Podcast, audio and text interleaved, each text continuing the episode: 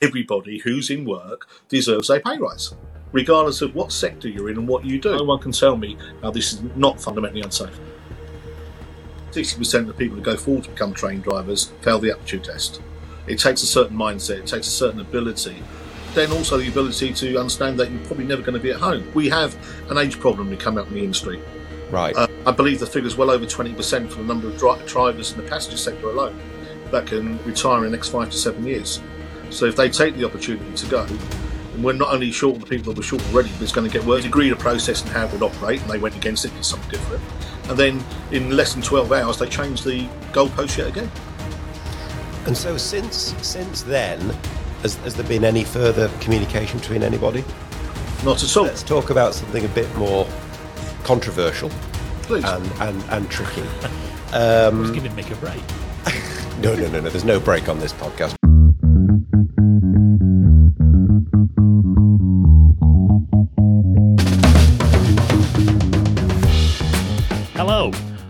Welcome to a special extra episode of Green Signals, hosted by me, Nigel Harris, and Richard Bowker. Thanks for joining us, and as usual, if you like what we do, if you're with us on YouTube, please hit that like button and then the subscribe button, ideally. It'll help us further refine what we do here and tailor Green Signals much more to what you want it to be. Now, today is our latest big interview episode, and our guest is a man who polarizes opinions. He's characterized as hero and villain by different groups, and his name has been constantly in and out of the print and broadcast media this last couple of years, usually in the same sentence as rail disruption or misery to passengers. Either way, he's certainly a man of the moment, so we are really delighted to welcome Mick Whelan, General Secretary of Train Drivers Union, ASLEF. Welcome, Mick. It's it's fantastic to have you on Green Signals um, at what we know is a really busy time um, for you.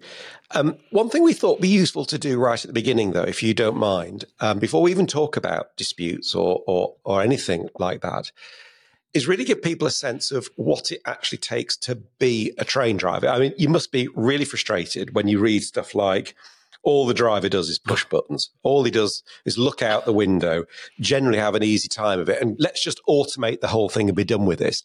It's a little bit more complicated than that, isn't it? It is, particularly on our Victorian infrastructure. While we might have ma- much modern technology, uh, it's a bolt on railway and it's incredibly complicated. We've got people who know all sorts of different signalling systems, all sorts of uh, rules and exceptions for the rule book, which is meant to be standard but isn't, which you'll know from your previous experience. But you know what's interesting for us is that over sixty percent of the people who go forward to become trained drivers fail the aptitude test. It takes a certain mindset, it takes a certain ability, um, and then also the ability to understand that you're probably never going to be at home. We hear much about the 35 hour, four day a week train drivers, but that's based on an average. That average then is balanced by what you have to do. So most places you're rostered up to 60 or more hours a week. So most days you're out of the house for 12 hours or more. Um, the illogical part of it is we train train drivers like Pavlov's dogs. You tell somebody to get on something that weighs over 300 tons and drive at 140 mile an hour and press a little hand handle, have total faith in the infrastructure and the equipment that you're driving, and stop at a space you can't see three or four miles away. It is a skill set that most people don't really understand. And if you go into most modern trains, um, it's like stepping into the cab of a spaceship. There are buttons and levers and all sorts of things everywhere that you have to be aware of, what you have to do, and the actual amount of focus that's required to be a train driver. The idea that you can sit there for five hours continually, fully focused, and then in the event of something going wrong, uh, proverbially pull the red underpants over your uh, trousers and lead loads of people to safety is what you're expected what- to what- do. And do it in all but So one of the things I always found amazing about it, Mick, was it was one thing sat in the cab, which I've done many. I've been lucky enough to do many times uh, when it's glorious sunshine and you've got fantastic view. It's, but I've also had the chance to do that at night in the lashing rain.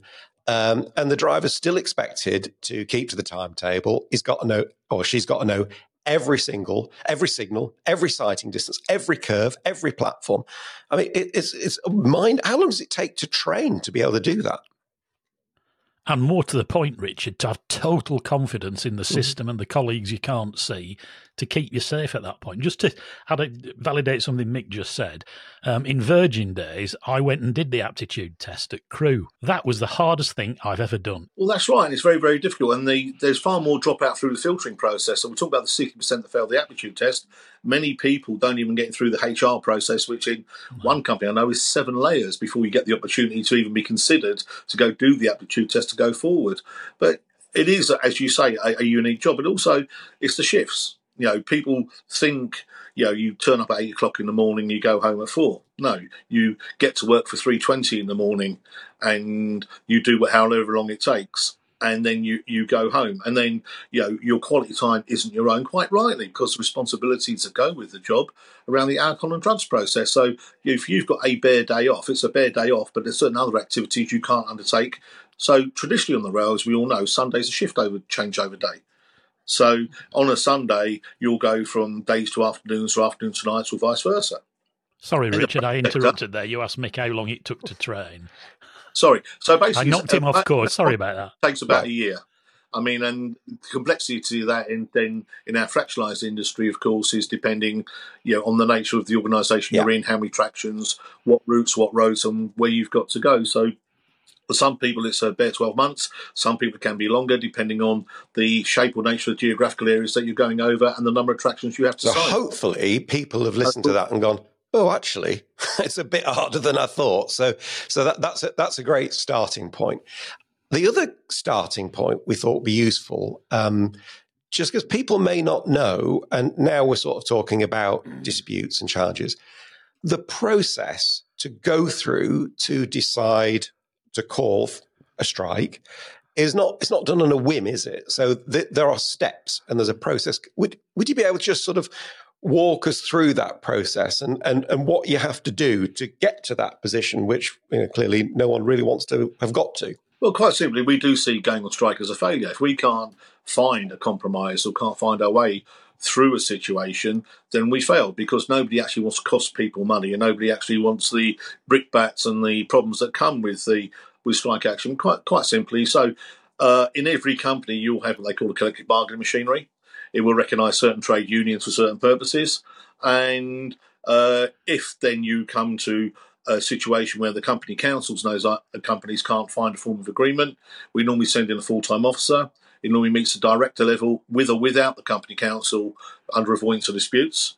Normally, that finds a, a resolution. In the event of that not happening, then um, that they will report to ASLEF centrally. ASLEF executive committee will then say, look, we'll give you X amount of time to resolve this, or we will give you notice of strike action, in the hope that that cooling off period will assist finding a resolution. And in most cases, traditionally it has. Um, and then, if not, then we make a further decision. Then we have to give uh, 14 days' notice of our intention to issue statutory notice. Then you have the statutory notice period. Then also, then on top of that, you have to have the balloting period. So it takes us a month or so to actually ballot all our members which under the rather odd Tory laws, we can't have electronic voting in the 21st century. We have to do it by post, put the additional cost on the trade union, of course. We get that back, we look at the results, we collate it, we then give notice of our intention to strike, and then we give the, as I said, the obligatory 14 day statutory notice upon that. And that can take months and months. I've seen on occasions where it's taken a year to get to a dispute. And if situation. you, and just remind folks that aren't aware, the percentage required to get a mandate to strike, it's the percentage of those who vote, not necessarily not the percentage of all those who could vote. Yeah, we're, we're quite fortunate in ASLEF that we get turnouts of 85 right. to 90%, and we get 90% plus uh, in our, but in the anti trade union legislation, it's 50% of all those eligible to vote have to. So 50, to, uh, right, so 50% of all those eligible to vote right. entitled to vote. Yeah, so you could get, you could get sixty percent in favour of strike action right, and not meet the threshold if if you don't get the right numbers and okay. not voting. That's really okay. helpful. Now you mentioned there um, consultation and machinery of, of, nego- uh, of nego- you know, negotiation machinery. So one of the things that I think is a little bit odd about this, and be fascinating your view on this, Mick. So during privatization, that machinery kind of moved to a local and top level. Yeah. And that enabled different uh, arrangements to be met with different TOCs, which kind of made, I suppose, a bit of sense because they're all a bit different. A long distance TOC is different to a commuter TOC, and so on and so forth, right? Then we had COVID and train operating companies effectively went bust because of um, a ridership just collapsed. And that machinery now seems to have been made central again with DFT stroke RDG running the process. Um, and I'm not quite sure how or why that happened. I mean, surely it's too complex to do that now. I mean, do, do you have a where's where's your perspective on that? Okay, uh, to give the background to it, um, the industry, as it always does in major perturbation or tragedy, comes together in a way that's amazing. And during, uh, you know, I want to pay tribute to everybody, including the employers and the government, that during the pandemic, we all came together through what we called the Rail Industry Coronavirus Forum and kept getting key workers to work, kept moving food and medicine around the country, and did our duty by the communities in which we live in. Um, so, post that, then, we knew there was going to be a massive drop off with the changing nature of work in footfall. So we sat down with the employers and created what we called a framework agreement to see what we could do effectively to either get the footfall back or what could be done in the industry to save money. Now, at that time, they were, the government was estimating they need to save 1.6 billion a year. The amount of money that the trade unions were meant to uh, co- collectively contribute to that was about 200 million. Uh, much of that was going to go through then voluntary redundancies and other processes which we saw happen in Network Rail and elsewhere. Those excluded from that, of course, were train drivers, signallers, and guards at that moment in time. Um, while we're in that process, looking overarchingly what we can do to reboot the industry, of course, inflation started going through the roof. So we um, didn't seek a pay rise for the two years of the pandemic. RPI was less than 1%. There wasn't an interest in it.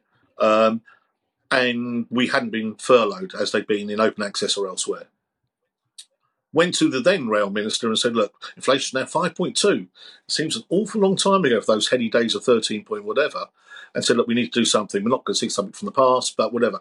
So we decided that through the framework agreement, we'd have these discussions because we were in those talks. Um, 2020 hindsight's a wonderful thing. Um, never knew it would turn into a political vehicle to batter the trade unions or the industry with. So we've done 14 pay deals in the last 12 months, as you know Scotland, Wales, Freight, Open Access, Elizabeth Line, Eurostar, everywhere in which we, we operate. The only place we've got a problem is with the Westminster TOCs. Uh, so the Westminster TOCs then, and if I'm going on too long, please cut across me, signed up to new contracts, not franchises anymore, not what we traditionally know where they had to bid, where they had to say what they were going to do, say what they were going to deliver, where they took the revenue risk and the associated performance issues and problems and they paid penalties. They basically signed up to a contract where all we have to do is be there. Um, but the government have put into the contract that we can't give you a oh, sorry. So when, when you say westminster TOCs, you mean all those train companies that went on a management basically a management agreement post covid so first issue for us there was a, a, good faith we got all these collective bargaining arrangements. You arranged as free collective bargaining. We bargained with the, the companies. So i ended up in a rather um, odd position whereby uh, we were going to the companies and they're saying we can't give you a pay rise. We signed this contract with the government. We're not allowed. So I'd go to the government and say, look, we need a pay rise. They say, I can't talk to you. You've got to talk to the operators. So after being pushed from pillar to post for a period of time, a degree of frustration sits in amongst the people I represent, and we go through that process that I identified earlier, where we we start balloting people. Now, the ironic thing is, I can't ballot the RDG and I can't ballot the government, so I have to have 16 or 18 separate ballots, right, that are legally enforceable that you have to jump through all the hoops, although I'm dealing with one central body and trying to re- to to solve it. But also, that, that body isn't in the room. And that makes it far more hard. The dead hand of government, the DFT here, has made this process virtually untenable. But can we just understand, um, a bit about who was offered what and when. Um, it would be really interesting and useful to understand the chronology um, because there's been plenty of accusations flying around in the media that neither side is talking to the other. Um, I mean, you said recently any industrial action is incredibly damaging, but after 18 months out on strike and after a year with no one in the government or the train operating companies talking to us, we are forced to raise the profile of our issues. And the rail minister commented, strikes just hold the railway back. We believe a fair and reasonable offer is there on the table for ASLEF if they put it to their members. These are train drivers that are paid on average £60,000 for a 35 hour, four day week. That pay deal would take them to 65,000. We hope that they will take the opportunity to take it. Then we can all talk about the positives of rail. Could you just walk us through, to use Richard's wonderful expression from a few minutes ago, um, the history of those various offers from the train operators and, and where we're actually up to? Certainly. So, under the auspices of this framework agreement, quite naturally, when we agreed it across the board with sister trade unions, put into there was they would recognise our existing collective bargaining processes, which you both know, having been around the block with us a few times, is that our members' policy has always been that we can only put deals that we recommend to our members for consideration. So the operators that we've dealt with the last 23 years know that, the government know that, the DFT knows that, but we still went into, under that framework, into talks in good faith. And I have to say, the first six months of the talks were like watching paint dry um, where everybody wanted everything but didn't know what they wanted and couldn't cost it. Because in our increasingly fractionalised railway, I've got several companies where I've got three sets of drivers on different salaries on different T's and C's. So trying to find a one size fits all solution became incredibly difficult. But we we, we kept on going. We, we kept, you know, in good faith, we'd entered into it, we weren't going to walk away. Um, we got to about 14 months ago, um, about December of last of the year before last, because we're now in a yet another year. So I'll go back to 22. 2022, and, yeah. Yeah, and uh, December of 22, um, I was on my fifth rail minister because we've had five prime ministers in a short period of time. Um, met with the new uh, new um, transport minister. Um, he'd already briefed the mail the next day, didn't like my tone, but I'd explained to him, like I'm explaining to you, what I believe the position was. But he did say put the rail minister in to facilitate the talks, which I thought was a move forward. If we were going to get some ownership, some um, real ability to, to, resolve this, that's a good thing. Um, we agreed mutually across the uh, negotiating group because it was that Christmas period where people were going away, they were doing things. Two thirds of the uh, management side weren't going to be available, two thirds of my team weren't going to be available, and we agreed to meet sometime in the new year, two weeks into the new year. Um, I remember it forever. And the day before Christmas, New Year's Eve, I got a um, message from Mr. Montgomery saying, Can we talk? So I talk to Steve all the time outside of these talks because he is head of a big group and we do have other issues that happen on or about the railway from recognition to incidents and whatever else. Um, Steve said, Can we meet next week? I said, Well, your, your team's away, my team's away. But also, there's a week of railway strikes involving other sister unions and ourselves, so there's no availability. So um, I said also, the rail ministers meant to be coming in to facilitate the talks, so it'd be naive of both of us to enter into those talks before that happens. You see, not a problem. Within 20 minutes, I had a email from the rail minister's PA. Can we meet next week? Can we meet next week? For the very same reasons I've just outlined, I won't bore you again. I said no, it'd be difficult. So we set a date on the 6th of January. Okay. Um, the next week goes ahead. On the Friday before that Monday, I got a text from Steve, can we talk? I'm still doing my normal day job. I do run a multi million pound not for profit um, when we're not doing this. And I had a number of Zooms, number of meetings, and I've still got the pad on my desk. Seven names I've got to ring back after five o'clock in the afternoon.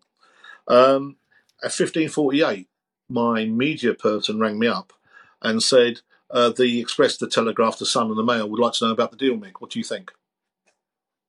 I won't say what I actually said to him in that moment in time. Okay. Being inappropriate. I then did apologise to him for because you don't shoot the messenger. Um, and we immediately put a message out to our members that we hadn't negotiated anything, we hadn't seen any deal, it hadn't been put to us, hadn't been to our board or whatever.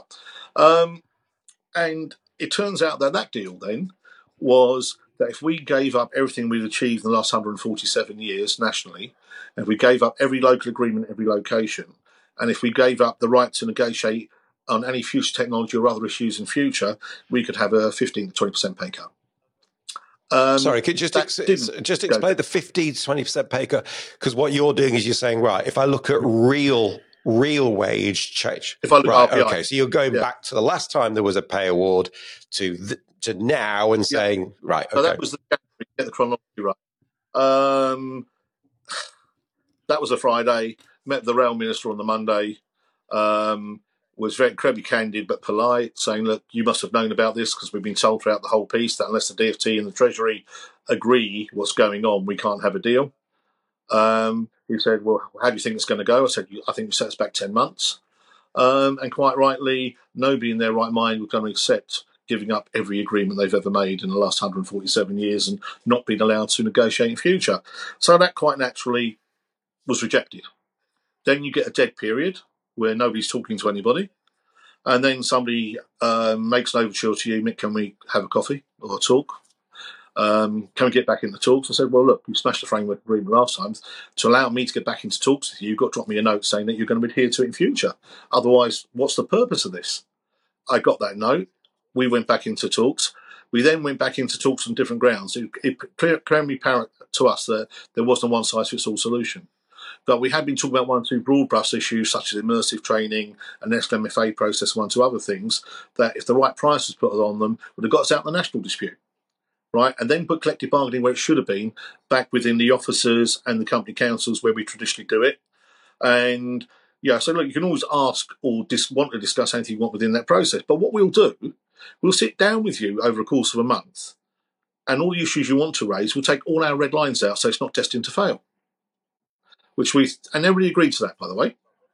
So I've gone into a new process with an agreement about how we're going to conduct it, what we're this going is to sort do. Of Feb, this We is February, March 2023. February, March time now. Um, and then everybody knows that uh, after the March period, it's going to be an offer made on a certain day. So we trot over to Paddington to hear the offer. Um, so, and also the stuff that went down to the company councils will attract whatever value attracting those companies. So they're all going to be different.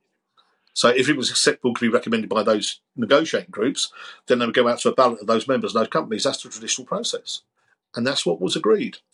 So we turned up and uh, went in there, and um, immediately their, their team said, You're not going to be happy. I said, Well, I've been happy for a long time, but let's see what we do. Um, we'll make you an offer for 4% for year one. I said, Well, actually, as we're dealing with years three and four, we're not seeking one and two. Oh, yes, yeah, year three. So we'll make you 4% for year uh, three, 4% for uh, year four. But when all the stuff goes down to for negotiation, the company councils, the red lines stay in. And you know, it was immediately going to be unacceptable, immediately going to be rejected. So we spent an hour and a half there afterwards looking at each other, trying to find out whether this was the DFT, the dead hand of government, or whoever. Um, left, asked for it in writing by 6.30 the next morning, because I was meeting my board at 7.30, so that we could report, so we could formally reject it. Um, and then it got even odder. At 10 past 7 the next morning, got a text, not even the courtesy of a phone call, saying, I may miscommunicate the deal to you yesterday, Michael. Um, the deal wasn't uh, 4%, 4%, and all the red lines go down for discussion uh, with your negotiating groups. It's 4%, 4%, inclusive of all the things that are in those red lines. So And that was by text? The process we'd agreed. Yes. So when I say I'm slightly frustrated with the process and not everybody plays this with a straight bat, I'm not joking. So you've you've described a number of times a, a bad faith moment. I think in sort of April time. Is is that is that what we're talking about now? Well, that's it. I mean, there was two, two, two, to my minds. It was we'd agreed a process and how it would operate, and they went against it, did something different, and then in less than twelve hours, they changed the goalpost yet again. And so since since then, has, has there been any further communication between anybody? Not at all. I mean, um, you know, as Nigel highlighted earlier, I've bored you to death a number of times. I've been out there saying that we want to resolve this, we're open to future talks and whatever else, and all we get is uh, a mantra from the PR side saying, "Put it to your members." Now, if they know that we can't put it to our members because we ain't got our deals that we recommend uh, as part of the process, and they've already agreed that they're just going through the motions. And one of the reasons you wouldn't put it to your members, by the way, would also be strategic or tactical. Um, if you've got a deal you can't accept, it's got four percent on it, and you put it to your members, then they'll put four point one percent on it, and it's still unacceptable. But it's that death by attrition stuff where they'll hide behind it forever. Just just on the on the point about the the things that the, you know the government keeps saying, which is you know put it to your members, make you know your drivers are going to end up on this deal earning sixty five thousand pounds a year for a four day week. And there's a lot of stuff on social media saying that's just not right. Um, but it does sound. I mean, there are some drivers who are on, you know, fairly fairly chunky numbers. Maybe they've had specific local deals. I, I, I don't know. But what what kind of money is a driver going to be on well, what, what are they on now, and what would they be on if the if you were to accept that deal? And I accept that's slightly hypothetical, but just give an idea of the numbers. Well, it'd be about twenty-seven different deals now. So you know, and I know uh, from your background, Richard, that those intercity companies that had mileage, whatever, consolidated an awful lot of stuff, and then were able to either have committee Sundays or Sundays yeah. in the working week. So, um, and but also then with the introduction of Pendolinos and the West Coast project, there was a massive amount of flexibility required. And as part of that, that those projects, wages were driven. So anything we did back then went into our basic wage and our deferred wage, our pensions. So we've got intercity companies that have always, even in BR times, outstripped the salaries of um, interurban and regional railways. Yep. Yep.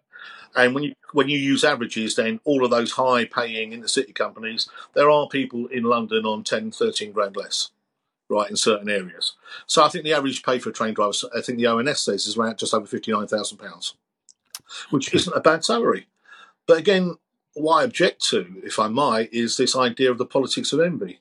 You know, no one ever gave us anything. I've sat in some rooms with many of your contemporaries when I was an officer negotiating, when any major project, new trains were coming in, for the flexibility required, when the industry grew, um, and, and passenger footfall massively increased. How do we deal with our lack of resources? We need drivers to do whatever, and we put that into our salaries. We paid for it. But also, you know, it took us 110 years to get the eight hour day. We gave it away overnight privatisation to go and work 10 and a half hours, 12 hours a day in some places to meet the needs of the industry, which is never mentioned. So, yes, we do enjoy salaries, but and I, I think there are an awful lot of people in our society where work doesn't pay and you expect me to say that, but you know, I look at nurses and firemen and policemen and teachers and those in the NHS, you know, uh, where there are people using food banks where they work. Now, the idea that we shouldn't have a salary, I previously postulated that if we don't take a pay rise, we give it to them, and it all goes quiet because that's not the intention. The you know, it is about oh, we'll make train drivers look nasty, but during this period of time, then where we haven't had a pay rise, which is now half a decade for some people, all our employers have been making hundreds of millions of pounds. All our employers are paying dividends to their shareholders, but the people who work for the company don't get to share by having their pay increased, and that seems to come from a diktat from the DFT and or the, the government. Now, if you want to come set our wages, nationalise us, and we'll talk to you collectively. Uh, but you still have the same problem. We still believe that everybody who's in work deserves a pay rise. We believe other people should have what we've got. By us not having it, so how long would it be acceptable for us to go without a pay rise? A decade? Two decades?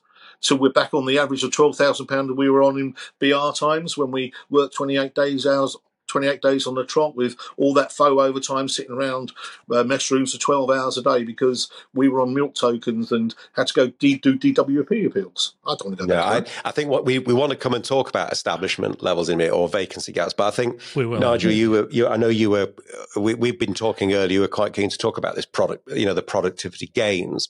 Well, yeah, the product, yeah, the productivity thing, Mick. We understand that the four percent plus four percent deal does come with productivity conditions. I mean, what are they, and why are they not reasonable things to ask for, in Aslef's opinion? Well, I'm used to a world whereby if I ask you what the worth of something is, so I can translate it into the opportunity cost and what the value of it is for the people that've got to do it, people can tell me. Um, what we've seen is that we want everything, even in places where we've got already got these things.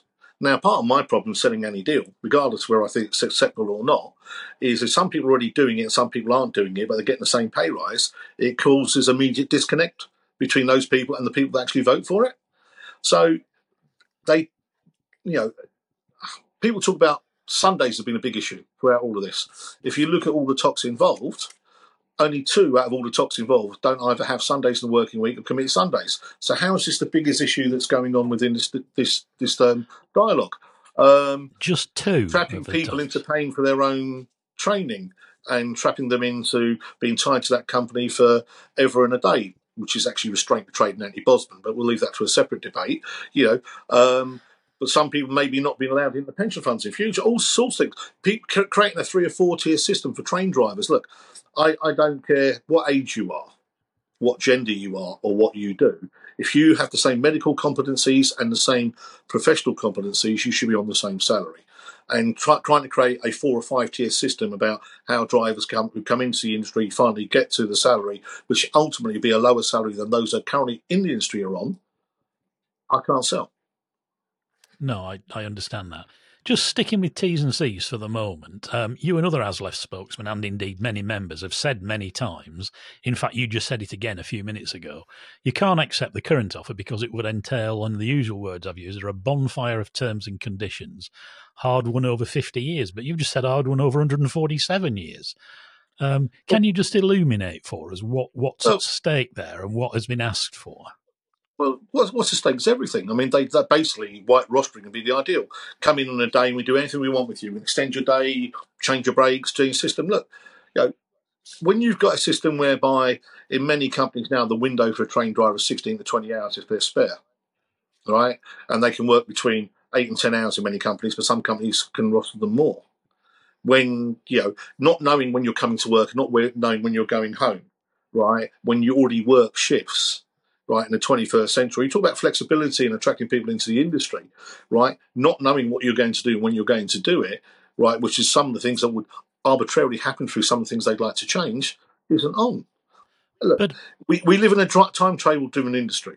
I mean, I much remember Philip Hammond talking about Spanish practices in the industry, and he spoke about um, you demand time to go from one end of a train to another. And I said, Minister, not a problem. If you've got that Star Trek technology, we'll use it. Otherwise, in the diagram, it will show me stopping at Euston, shutting the desk down, right, coming out of the train, walking the length of the train, setting the desk up to be able to leave at that time that you appointed in the timetable. What's the Spanish practice? And there seems to be an awful lot of things here where people think, right, that there are things that we do. You know, what happens in every sector of our railway, as you both know, is driven by the pattern of the timetable of the sector yeah. that you're in. Right, so you will get unnatural, unnatural diagrams whereby you go to a point and then your return journey isn't for two hours, but you're not at home with your family. You know, it's nine o'clock at night and you're sitting there to work the last one back right? You're not at home with your family watching telly with your feet up. You're still hoping that your last train's not going to run late and you're going to get home on time, yeah. aren't you? you know, when the railway goes to pot, you don't just get off the train in the middle of nowhere and you know walk across a field, get a taxi, flag, flag, flag a taxi down. Most of that's the real problem about the work of all this, the opportunity cost of it. Nobody can tell us where the benefit is and what it's worth. Yeah, but the idea that you can just do what rip everything up and we're, we're going to come through a, a, situation whereby on any given day you can do what we want. Yeah, and there was the other thing, wasn't there, about um, was Grant Shapps. If I'm talking too much, please stop me. All right, mate. We're... Yeah, yeah. Where, where he said, well, people should be forced to work their days off. So you've already got us working eight to 10, 10 and a half hours a day. You've already got us working three shifts. You've got us working 60 hours a week, right? But also, that was meant to drive. I mean, I think Richard will remember the original DRIs. Nobody was meant to work any of their time off. We're going to work harder and faster and smarter and longer for the quality time off because the way the industry grew, the capacity increased, we, that's never actually materialised. I know you want to talk about establishment later. So, you know, you've you lived on goodwill. But you not only got people committed to working Sundays the working week or to commit Sundays above, then in those companies where we got committed to work their Sunday off, you then expect them, right, to show goodwill, although for pay, and come in on their rest time. Hmm. So just just to understand clearly, you you really are saying that all terms and conditions, one hard one over fifty years or more, the entire lot would go. Well, that's what it seems to be to us. I mean, everything there because you you have the ability to look at what something's worth is also based on looking at the consequence of it. If you change this, what you know, it not, has a knock-on effect to 20, 30 other things. And once you change the basic ability for anybody to demand either their train, their roster, their route, or the time that they're at work, and not be compelled to do overtime. Look, the industry's always run on goodwill. If you're trapped out there, you're trapped out there. But even on on the times where you're not trapped out there and somebody normally asks you to do something, very few people refuse. Yeah, that's right. Because on the days when, and I'm quite honest about this, on the days when you're spare and there's nothing for you to do, you might get away a little bit earlier. So it's always been that swings and roundabouts. Called give and take. Yes. Mick, um, you mentioned establishment levels there, which I know my very yeah. good friend and co-presenter is quite well, interested it, uh, in. Partly because you, of something that you referred to a, a, moment ago, Mick, when you're talking about Virgin and Pendolino as an introduction. And one of the things I do remember um, during that time was a lot of emphasis was put on uh, recruitment and training. So for, so for those listening who aren't exactly sure what we mean by establishment, what we mean is the number of drivers you need to run the timetable service really without relying on overtime and, and, and, rest day working. It's, it's basically the full complement, a zero vacancy gap. If you're at full establishment, you haven't got any vacancies. Now that's very, very hard to achieve, obviously, but, but that's where you aim for. Um, but we seem to have drifted away from that position whereby now an awful lot of TOCs seem reliant again on rest day working and an, an overtime overtime working. I mean, surely, really, that's not good for the long term health of the industry because you've got fewer drivers. You'd rather have more drivers and so forth. Have you got a, a view on that? Would you would you like to uh, see get back to a point where we're pretty much at full establishment or close to it? I want to get back to the point where there's no overtime at all technically. You know, the, the reality for us is our ambition is to have everything we do encompassed within our average, and I keep using this word average because it is an average, it's not a fixed four day week, mm. as you know. And also, for the benefit of the people that are listening, you don't get every Saturday off. Much of your time off is on the days when your family are at school or at work. So you're getting a wet Wednesday in October or you're getting a Thursday. It is spread across the seven day week railway. Sometimes that gets messed up. Yeah, but the establishment calculators were there. Even under BR times, it was 0.3 and it was meant to encompass all your civic duties from you know TA, jury, uh, union leave, medicals, rules, whatever else. And for a period of time um, post privatisation, there was that massive campaign to recruit because recruitment and retention became a real problem because we couldn't run the railway on 13,000 drivers because you sectorised it and now you had to trade with other companies. So if you didn't have your own resources, basically you couldn't protect your own performance. So it was a gift to both the unions and to the employers to actually resource the railway, which it should be. Now, what we've seen um, in the last 10 years is that in certain companies, their biggest problem is they will have loads of drivers sitting around. The reason they have loads of drivers sitting around is they've decided that certain drivers are only on certain tracks and certain routes. So you could have two depots in Sheffield not very far apart, not sign all the routes around Sheffield. You could have four people sitting spare at one of the depots at Sheffield and down the road, right? Five or six trains standing there because they don't sign the traction all the routes. So people go for false economy mm. is part of the problem. It's about a, do we have enough train drivers? I don't believe we have. You're quite right. And B, where we do have enough train drivers, why don't they have the full gamut of tools to resource all the things the company might I have require? to say, I sorry, sorry, Nigel. Just on that point, I have to say, I was stunned recently to discover this is not making a pro anybody point.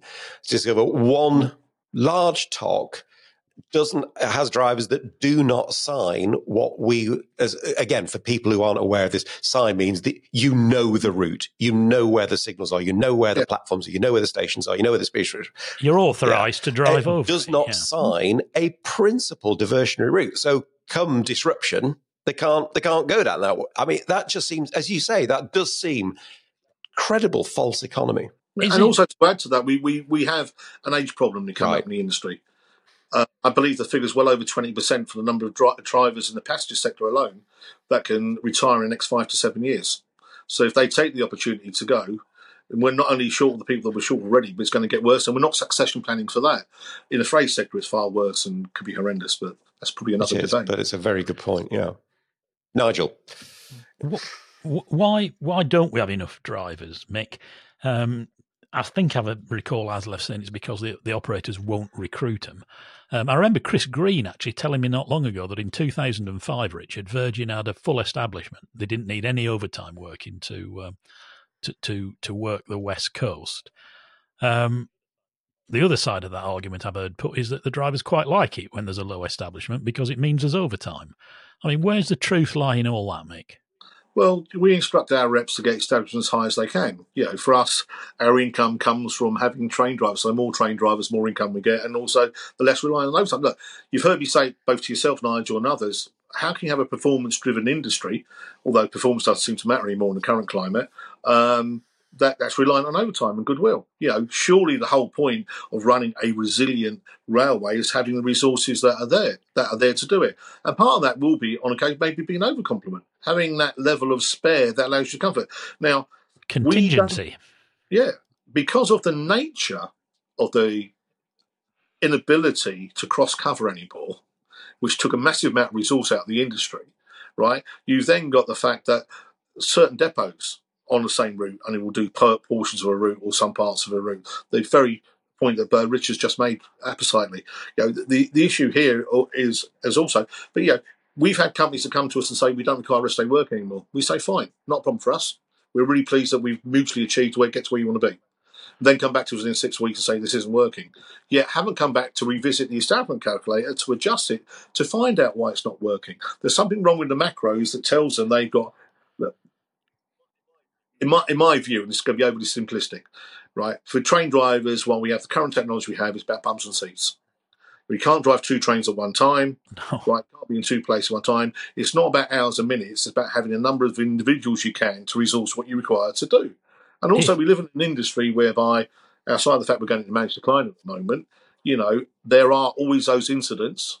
Uh, one failed freight train can shut up a network or parts of a network for a given amount of time. And then how much your resources you need to recover that are obviously far more outstrip what you do if you're running your normal service, your normal timetable. But then do you have those resources? Could I just ask you something? One last thing, Richard, and then I'll hand it back to you.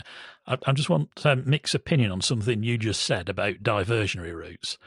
Um, there's been an increasing number of companies have stopped um, using diversionary routes. LNER, to the credit, maintain drivers over the Hertford Loop and to Carlisle, and it's very unusual for LNER to put um, people on buses. So well done, David Horne and his team. Virgin, of course, if you're at Preston going north and there's a problem, the days of being diverted over the Settle-Carlisle, a perfectly good main line, which was re-signalled for higher traffic densities for the coal that's now gone, lies idle.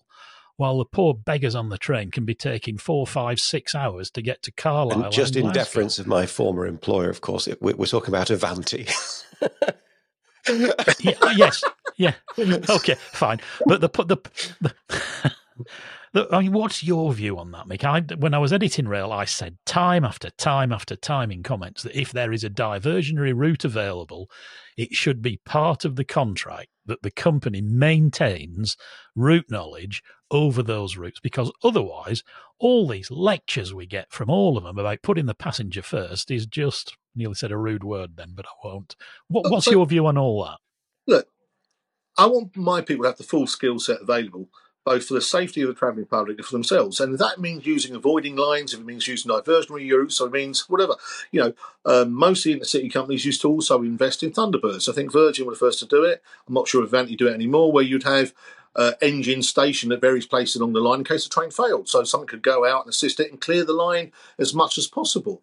You know, um, I think there was a greater emphasis when we had Schedule 8 because any delay, particularly a multi-user line, used to track massive penalties, and we had more accountants and lawyers employed in the industry than we did staff to see who was to blame for the delays. But counting up the you'd minutes. expect me to take that point of view. I wouldn't necessarily entirely agree with it either, but I would expect it, yes. But, but yes, it, in deference to uh, Richard's former employer, Virgin were very good about mm. diversions. It was Virgin that came up with the Thunderbirds yep. and naming them after Virgil and mm. Scott and used to drag Pendolinos over the Settle and Carlisle. And now that doesn't happen. They stick the three most miserable words in the rail passenger lexicon rail replacement bus. Let's let's let's yeah. talk about something a bit more controversial and and and tricky. Um, I was giving Nick a break. no, no, no, no. There's no break on this podcast. We're, we're, um, the the government has introduced the uh, strikes. Open brackets, minimum service levels, close brackets. Oh, forced labour. Yeah. Well, uh, let's just we'll we'll stick what it's on the statute book at the moment. Right, hang on. Um, and the the claim that was made at the time that came out was to um, that the public continue uh, can continue to access service levels they rely on during strike action. Right. They also said, and you can see it on the government website, it says most major European countries, such as France, uh, Italy, and Spain, have had some form of minimum service level regime for many years. And in fact, they even quote the uh, International Labour Organization, recognizing that such approaches can, can be an appropriate way of balancing the ability of the right to strike with the rights of the wider public. You, you told GB News, you, you actually said, I naturally don't think that forced labour in the 21st century is the right way forward. I think it's the next stain on our democracy. So that's quite, that's quite strong. But surely, oh, surely it's not unreasonable to try and establish a balance between the ability to have the right to strike, the ability to run a minimum service for the rights of the wider public. Well, I, I, fundamentally disagree. I mean, I think we fought two world wars for certain freedoms and then to obviate those freedoms. So, what we have seen collectively over the last five years is a number of legislations from the protest bill to the Lobby and Transparency Act to whatever, which are very much uh, taking away um, the rights and freedoms of people to either articulate a voice to demonstrate. And demonstration's been what's changed most things in society down the years. Most civil rights issues have come about from the right to protest and demonstrate, and also the right to strike. Um, it is interesting that a government who's not willing to come to the table to solve a situation then will change the rules to try and force their, their, their view across the world. But let's have a look at it. We live in a safety critical industry, um, and we're part of the ITF. We're part of the ETF. We have those discussions uh, continentally and across Europe. And in those companies where they have the right, to, countries where they have the right to strike, not one country applies it because it can't be done safely. Um, what happens with the capacity you drive onto other lines? Um, what then happens with the so if you go to France, I mean France has got far lower uh, trade union density than we have in the UK, something like five or six percent. But everybody goes on strike. So when you have a transport strike, they all come out. How do you force them all in? It doesn't work. In Germany, they've had national strikes recently. We all know the German railways in a bad position at the moment. They've got massive debt. That's why they're divesting of their assets, not just here, but across Europe and the rest of the world, uh, both in the freight sector and the passenger sector. But again, they had a national strike and there was no minimum service levels. And of course, this is rushed legislation and very poorly written. But I'll come back to no. Well, I actually, you know, funnily enough, you've just you've just set that up beautifully, actually, because I mean, I read the yeah legislation, and and I, I, have a lot of sympathy with that. There's there's there's it's quite difficult to it's quite difficult to um, kind of work work certain of the detail out, and as we know, it's all about detail. But but the the legislation is on the statute book, so why do, why do you think the the the train operating companies recently chose not to use it? I mean, LNER, I think initially said they would, and then they didn't. Um, but it's there. And, and then we've had um, ministers in particular and number 10 saying some, you know, I have to say quite unhelpful language around, um, around all sorts of people about uh, not using it. Why, if it's there, have they not used it, do you think? Okay. Um, I might drone on for a second or two, so bear with me to get to my point. The original legislation was all about priority routes and servicing those places like hospitals and schools and whatever else. They took that out, right? I never quite understood why. Um, so what you've got is legislation whereby I know pressure was put on the companies to use minimum service levels, but the legislation sits down to the employer. And then once all the employers had put reports in about the difficulties of applying the legislation, then I know that the um, government then turned around and said, well, it's up to you anyway, after putting a week of pressure upon them. Right, so I may do a few subject access requests and freedom of information, see who met who, because as you know, Rich, it's illegal for the government to run the trains in this country since the 1993 Act. But when you we looked at it practically, we asked the companies, tell us how you can do it safely. Um, several meetings with Manchester Inspector of Railways, tell us how this can be done safely. Oh, we can't tell you. We're going to monitor it. One company actually wrote back to me and says, "Well, MSLs uh, supersede safety." I said, "No, they don't." Oh. Uh, they couldn't even tell us how they're going to apply the Data Protection Act. Part of it is that they are going to decide who to bring in. Then they're going to issue them work notices, and then we've got to tell them. But they're going to send me the data of people aren't even members of ASLEF. There's, they, but quite simply, you read the legislation. It says you run 40% of the service services from their origin point to their finishing point. That doesn't mean then you can pick 40% of people to come in or 60% of people to come in to run 40% trains on one route. You've got to run 40% of all services as we read it across all routes. So you shouldn't be then able to run more services than are in the legislation. So if you're an operator runs two trains an hour to Inverness, you can't run one train an hour, can you? Because that's 50%. Well, just you know, for, I'll agree with the maths. Yeah. You know, yeah, yeah, right, yeah the then the ability then if you've got to run all these trains in there that are in the various timetables from their origin point to finishing point, right? how many people are you going to put? One operates told me on one route in the Midlands alone, they would need 90% of people in. Is that because... That effectively takes away the right to strike because you don't have 90% of people available on a day And again, is that because, back to the basic maths of rest day working and overtime yeah. that if you if there just isn't enough establishments so you need more of the actual drivers to run that service is that? No it's, it's oh, simpler okay. than that. Now you and i have grown up in a world with long-term and short-term planning. Yeah short-term planning we know is going to be diversions right? You can recast the timetable recast the roster recast the diagrams. If i'm 7.10 in the morning on a strike day for 6 hours 20 just for argument's sake i'm still 7.10 in the morning for 6 hours 20 how much of your revised timetable allowing for my legal breaks and other places can you put into that timetable? You have to use two or three times the number of people just to run. And also, then again, all the trains will be in the wrong place on the next day. All the people will be in the wrong place for hitting their diagrams, and their rest, and everything for the next day. It is the most, I think, if the one industry you should possibly have not tried it out on first may have been the rail industry. The, the logistics of how we operate and how we have to. And in, and again, it comes back to that again in a fractionalised industry, the inability to cross cover. So it's not just a question about um, the companies that are on strike that day; it's where the capacity goes onto the other operators that might be operating or not right. operating. And uh, you know, and again, it is about the safety and the ability to do this um, that impacts upon us massively. So again, um, also the Transport Select Committee put out a number of tests, tests that we already knew the answer to. So we filled in the consultation Department of Business, as you expect us to, and the one from the Department of Transport. And in those, uh, whatever, then after all the consultation, the government's own impact assessment said it would lead to further strife. Because quite naturally, if you're going to force all these people in to have the same amount of impact and give them all the right to have their day off that they voted for, you have to have more days off. It's cause and effect. Right? So it wasn't just who came to us but there were several other companies that came to us. Uh, first, the standard letter keeps coming out from all the companies. Uh, we'd like to consult with you, uh, but we may not use work notices. Well, we're not entering into any voluntary arrangements for forced labour, by the way.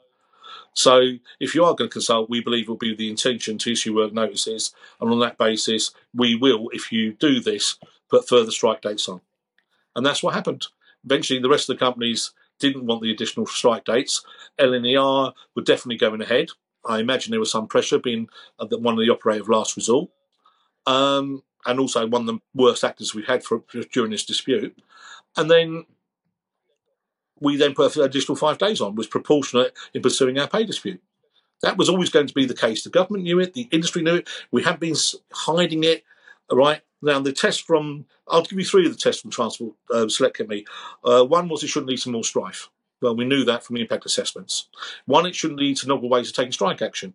Well, we've now got 200 different ways of doing it. As you see, we don't all go out strike on the same day anymore. We do different days in different regions or sectors and whatever else. So that's already failed. And also, it shouldn't lead to a less safe railway. And no one can tell me how this is not fundamentally unsafe. I think I've got one of my headaches coming on. I mean, it's it's very. Diff- but the point you made earlier, Mick, about it. Um, about very qu- rapidly passed legislation, it is always defective when they do that, isn't it? Whether it's dangerous dogs or whatever, mm. knee jerk legislation is, is rarely anything other than flawed. Can we look forward a bit now? On November the 30th last year, you were quoted in The Independent saying, We're in it for as long as it takes. And this is not a dispute of our making. It wasn't us that decided not to give anybody a pay rise for half a decade. Uh, now, given the way the government has taken to trying to portray you as a load of grasping, greedy Neanderthal sort of um, actors in this, this is meant. To, this is a reason meant to be a sensible question, Mick. Is there not a risk of actually have they laid a trap and playing into the government's hands? They're hardly pro rail. Do we not risk passengers, potential passengers, losing much more confidence in rail for a much longer period and surely that's counterproductive for everyone, especially your members. True. Um, I think, but I have to deal with, and we have to deal with what's before us at this moment in time. We have mandates 94 to 99% in favour of strike action. Now, quite simply, and I've said this publicly, if people had come to us and made us a reasonable offer that put a dent in the cost of living for those two years, not the four years we haven't had, this would be over. The idea that we're going to take a massive uh, less than RPI pay rise and give up on our terms and conditions is, or any of them at this moment in time, they've acted so much in bad faith that I can't sell any changes, I don't believe, terms and conditions at this moment in time for a sub RPI pay rise. We need to get out of this dispute. We need to get back to going doing normally. Um, on the wider issue, this government doesn't like rail. Um, is No, pro the agreed. driver. They've lowered taxes on short haul aircraft. The CP7 tells you that we're going into managed decline. We're going to have a railway that's going to be full of TSRs and ESRs.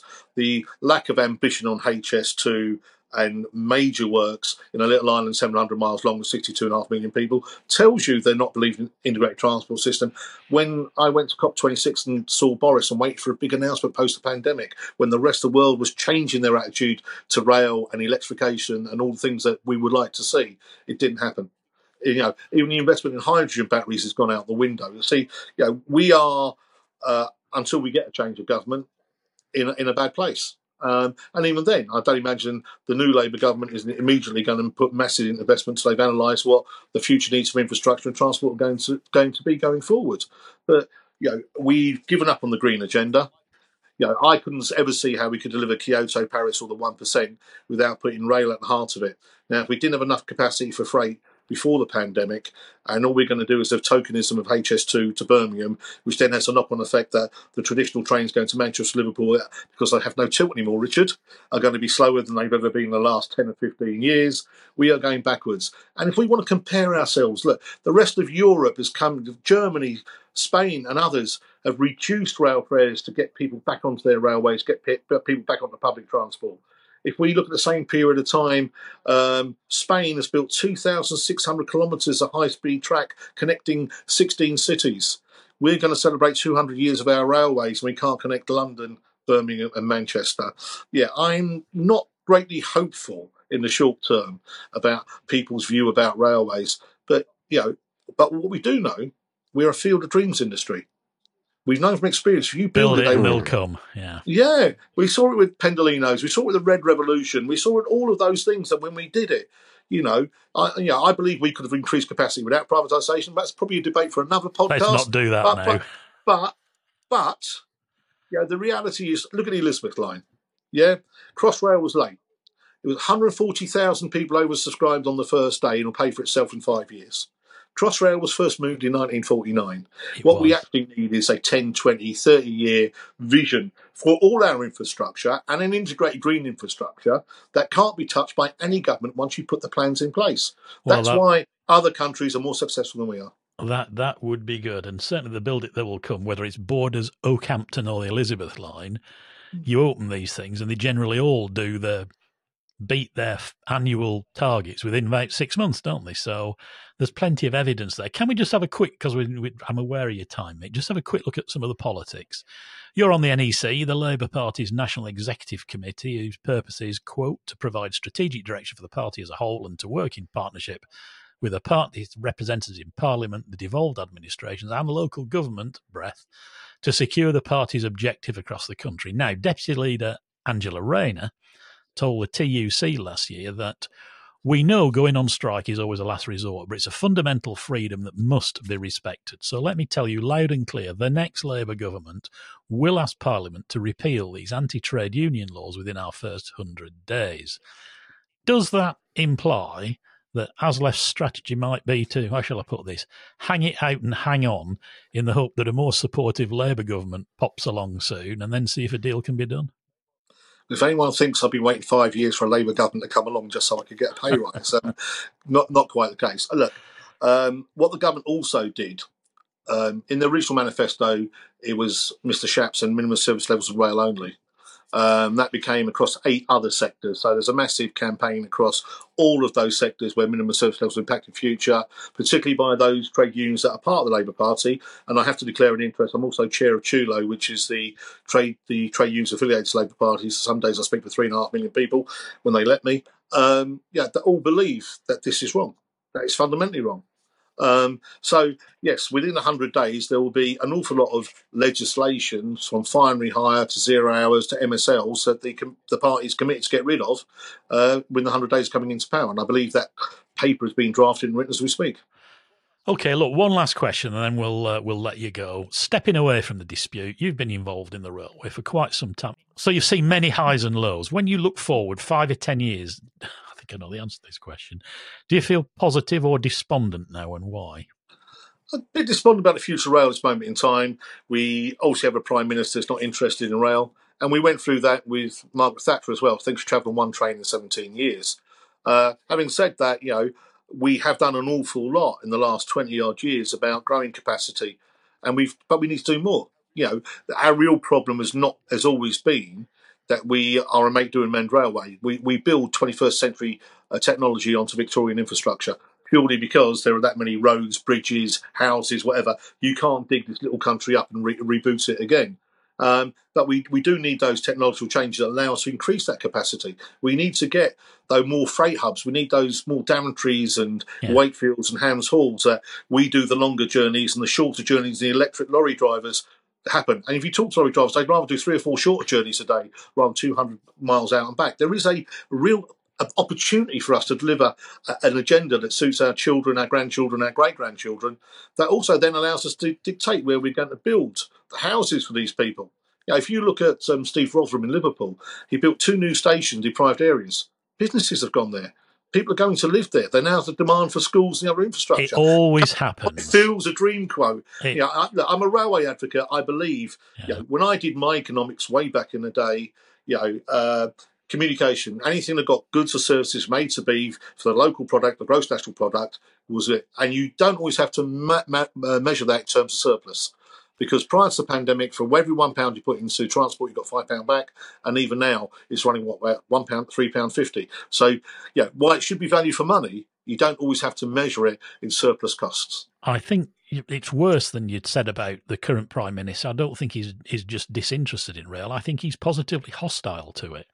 And yes. there was there was more than a whiff of spite, as Richard and I have both said, about the Phase Two A um, decision on, on HS2. So we, re- and of course, the rest of the cabinet will fall in behind it. They're not going to argue. So I think it's worse than that. And Mrs. Thatcher might not have been on a train in 17 years, but she did the Channel Tunnel, didn't she?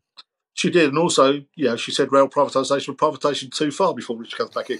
But also, look, that, God, that's talk about being but, ch- chopped off at the knees before you've even had a chance to open your mouth. Crikey! But, but you know, look, w- w- there's no taking away that we're a little island, and the only way that we can grow and deliver for every community is to have mass transit and integrated uh, transport. You know, I, I, the other year I was um, arguing against the deregulation of buses. It took 100 million bus journeys out of the system, but the last time I looked, train stations didn't move. But the data is if you start your journey in public transport, you finish it on public transport. Yeah.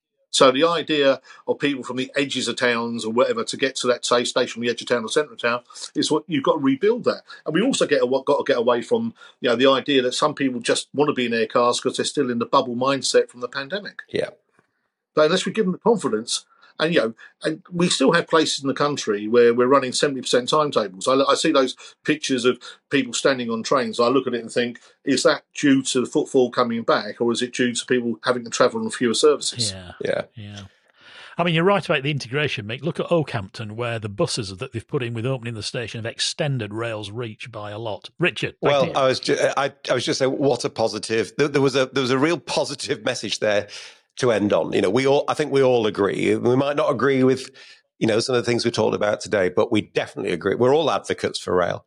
And, oh, uh, yes. and I'm also a, a passionate believer that if you build, if you run a safe, quite boring, really, predictable, reliable railway with enough services uh, and people can rely upon it, they will travel. So it's as simple as that. And that's what we all want. Mick, I'm really appreciate we really appreciate you joining us today. Thank you thank you so much.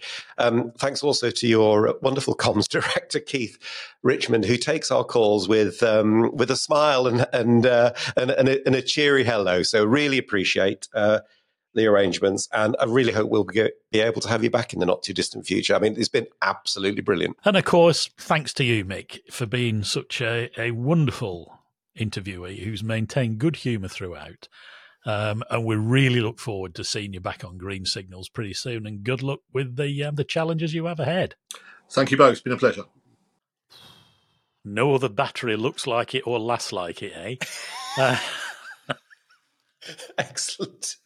That that was magnificent. Whatever you might think of what Mick says, you can't fail but to be impressed with how he says it. That enthusiasm, determination, burning passion for the industry and his drivers. After 38 years on the railway, and I'd add the word relentless. I think. What say you? Yeah, well, I, relentless was was great. I mean, it was. I, I look, I'm not going to disagree with that. It it, it was. It and was, that's meant complimentary and affectionate. Uh, absolutely. No, that was there was energy, there was passion, there was belief. There was a lot of political belief in oh. there, you know. So, um, you know, so Mick would be the first to admit he comes from a point of view, and not everybody's going to agree with that point of view. You mean Westminster TOCs? well, that, that was a bit. I mean, that that's a bit cheeky, isn't it? I mean, he drops those sort of things in, and that's fine. Look, I mean, he, his point is making they're really under government control, but then I suppose you know he's they not are. necessarily wrong. So, um, but it was, it was. I, I've actually, whether you agree with some of that or none of it, I hope that was entertaining and informative. Well, it was hmm. Ent- entertaining, informed me anyway. So, what were your key takeaways? Um, I suppose the slight desperation of it, really, because uh, I think everybody has kind of got a stake in this mess, right? I don't think there's no heroes or villains. There's no you can't say they're a good cop and they're a bad cop. It's not like that. It's no. there's lots of missteps have been taken by by all sides. But I do think that the Department for Transport and the government really do need to go and have a jolly good uh, long look in the mirror about this.